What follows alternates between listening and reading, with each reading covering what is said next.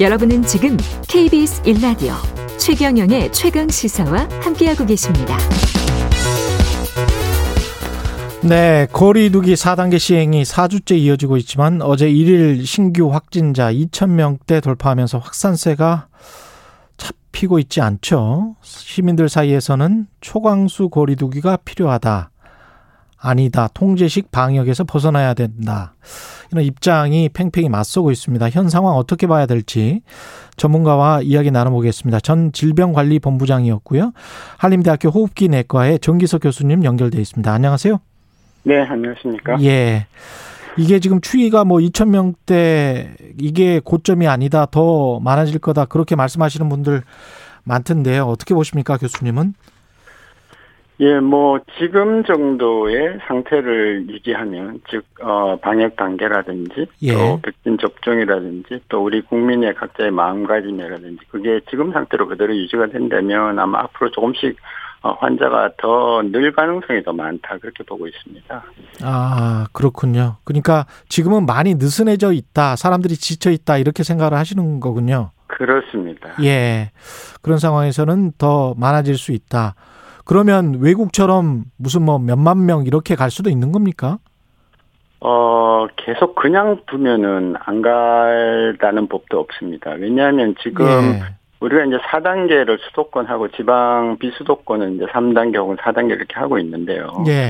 수도권은 이미 지금 거의 한 오 주차 들어가고 있는데, 음. 물론 시행한 만큼은 눌렀을 겁니다만은 우리가 그래도 우려할 정도로, 특히 서울은 뭐 최고점을 계속 치고 있죠. 경기도 마찬가지지만. 그렇다면은, 예, 지금 이 단계가 빛이 않는다는 거고요. 예. 저희가 예전에 백 명 보다가 천 명 본 거하고, 지금 금년에는 육백 명, 오백 명씩 계속 매일 발생하다가 지금 칠백을 찍으면서 이제 이천까지, 이천이백까지 어저께 올라갔는데요. 예. 한 번 환자가 봇물같이 터지기 시작하면 음. 낮추기가 굉장히 어려운 것이 외국의 사례를 보면 알 수가 있습니다. 지금 영국, 미국 같은 데는, 특히 영국 같은 데는 뭐 칠십오 퍼센트가 우리가 바라는 그 집단 면역을 이루었는데도 불구하고 지금 하루에 환자가 엄청나게 생기고 있잖아요. 그렇더라고요. 그래서 예. 어, 이거를 그냥 두면은 환자는 계속 발생할 수밖에 없고, 그 음. 규모는 예전에 우리가 봤던 규모하고는 완전 다르게 더 많아질 거다라는 좀, 예, 불안한 예측을 할 수밖에 없습니다. 그쪽은, 영국이나 미국은 이제 특히 마스크 쓰시는 분들도 많지 않고 그래서 더 그런 건가요? 어떻게 보십니까? 백신 맞습니다. 접종을 예. 그렇게 많이 예. 했는데도 불구하고.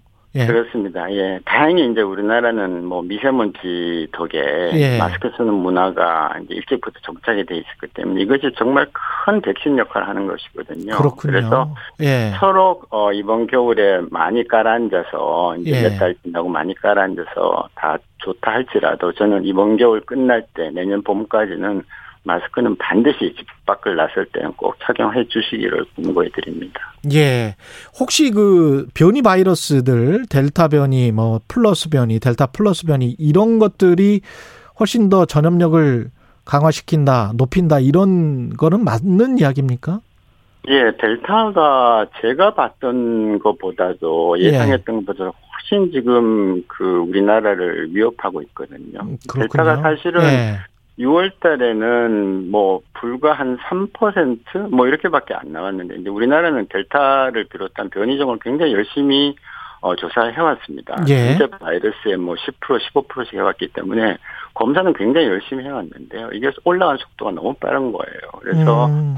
칠월 초에 한 십 퍼센트를 치더니 매주 십 퍼센트 포인트 올라가서 이제 이번 주 칠십 퍼센트 되지 않았습니까? 예. 다음 주에 팔십 퍼센트, 그 다음 주에 구십 퍼센트 될 겁니다. 그러면 음. 이 델타는 다른 바이러스하고 달리 전파력이 너무 강하기 때문에 델타가 계속 올라가는 이상은 환자 증가도 계속 있을 수밖에 없을 거고, 예. 델타를 지금 막을 수 있는 방법은 전무하거든요. 예. 이제 백신하고 거리두기인데 둘 다 다 지금은 그냥 답보 상태니까. 음. 그래서 어, 이 델타가 의외로 지금 지금까지 봤던 변이 중에서는 가장 강한 변이고, 뭐 알파, 베타, 감마 우리나라 이제 다 알고 있는 그 바이러스 다 들어와 있습니다. 그랬지만 한 번도 그것 때문에 그렇게 고생한 적이 없는데, 지금은 델타는 완전히 다른 어, 스토리가 되고 있는 겁니다. 이 집단 면역이라는 그 개념 자체가 지금 있는지 없는지도 모르겠고 육십 퍼센트인지 칠십 퍼센트인지 뭐 팔십 퍼센트인지 이것도 과학자들 사이에서 뭐 잘 모르겠다는 식으로 지금 이야기를 하는 것 같은데요. 어떻게 보십니까? 네. 백신을 맞기는 우리가 다 맞아야 되겠죠. 십일월까지. 예, 백신은 예. 그게 몇 퍼센트가 되든지 간에 전 국민 백 퍼센트를 목표로 꼭 맞아야 되는 거고요. 예. 백신을 맞아도 델타 바이러스 걸리는 경우가 꽤 있습니다. 그렇더라고요. 그렇지만 예. 예, 심한 병으로 안 가고 사망이 확 줄어드니까 이건 예. 꼭 맞아야 되는데 음. 이제 칠십 퍼센트라는 거는요. 우리가 이제 흔히 말하는 감염 재생산 지수를 이 점 영으로 뒀을 때 나오는 이론적인 근거고요. 아, 그렇군요. 예. 예. 처음에는 이제 이 점 영 정도면 된다고 생각했는데 이 델타 바이러스는 이 점 영이 아니에요. 예. 미국에서는 이 재, 재생산 지수가 어, 얘를 한 오에서 뭐 칠, 팔까지 간다고 생각을 하고 와, 있고요. 한 명이 일곱 명, 여덟 명에게 감염시킨다. 그렇죠. 예. 예, 예. 수두 같은 거라고 그러고 우리나라를 보수, 음. 우리나라는 보수적으로 잡아서 예를 들어서 이 재생산 지수가 삼 점 영이라고 쳤을 때에 예. 제가 계산해 보니까 우리나라 사람 성인 인구, 이제 사천사백만, 오백만 되는 성인 인구 중에서 거의 사천이백만 명이 맞아줘야 소위 말하는 집단 감염이라는 이론적인 그, 음. 그, 그 근거가 되는 거거든요. 예. 거의 불가능하죠, 사실은. 예. 그러면 그 시점은 사천이백만 명 정도 맞는 시점은 정부 말한 대로 백신 수급이 원활하게 된다면 십일월까지는 가능하다고 보십니까?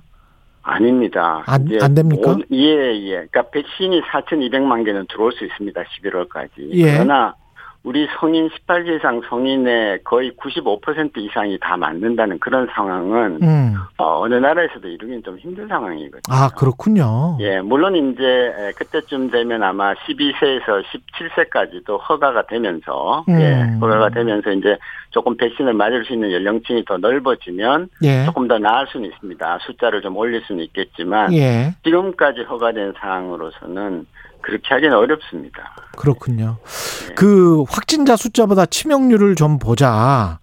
네. 그, 그러면서 이제 과거에 처음으로 이게 유행했을 때 치명률이 이 퍼센트가 넘어갔는데 지금 유월 치명률은 영 점 이사 퍼센트인가 그렇더라고요. 네네. 그러면 이게 독감이 제가 영 점 일 퍼센트로 알고 있는데 네. 혹시 그 정도 수준까지 이제 내려간다면 네.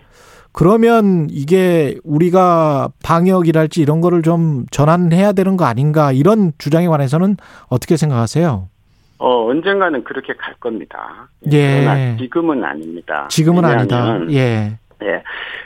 독감의 사망률에 대해서는 제가 질병관리본부장 할 때 직접 재보려고 애를 많이 썼는데 예. 뭐 개인기간이 길지 않아서 그 세팅을 못하고 나왔는데요. 여러 가지 설이 있습니다만은 신종플루 기억나시죠? 예. 그때의 그 사망률은 영 점 영삼 퍼센트입니다. 아, 네. 그렇군요. 그때는 약, 예, 그렇기 약했군요. 때문에 예. 예, 사실은 어, 지금 우리가 독감보다 한 십 배 정도 더 높다고 봐야 하고요. 예. 어, 그 다음에 사실은 지금 이게 중증화율이요. 아직까지는 그렇게 떨어지지 않았어요. 음. 델타의 중증화율은 백 명이 지금 걸리면 예. 세 명이 위중증으로 갑니다.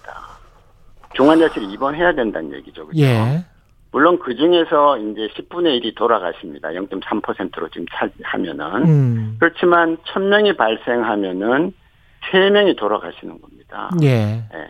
그러면 우리가 지금 하루 이천 명 좀 발생하고 있잖아요. 예. 그러면 오늘 발생한 이천 명 중에서 어, 삼 퍼센트, 영 점 삼 퍼센트를 하면 여섯 명은 언젠간 돌아가시는 거예요. 아. 근데 이거는 우리가 이제 계속 완화를 시키면 아직까지 우리가 치료제도 없고 백신도 안 돼서 완화를 시키면 삼천 명, 사천 명이 되지 않겠습니까? 예. 예. 그러면 하루에 십 명 이상이 매일 돌아가시는 일이 이제 계속 생기는데 음. 그거를 우리 사회가 그냥 받아들일 수 있겠느냐.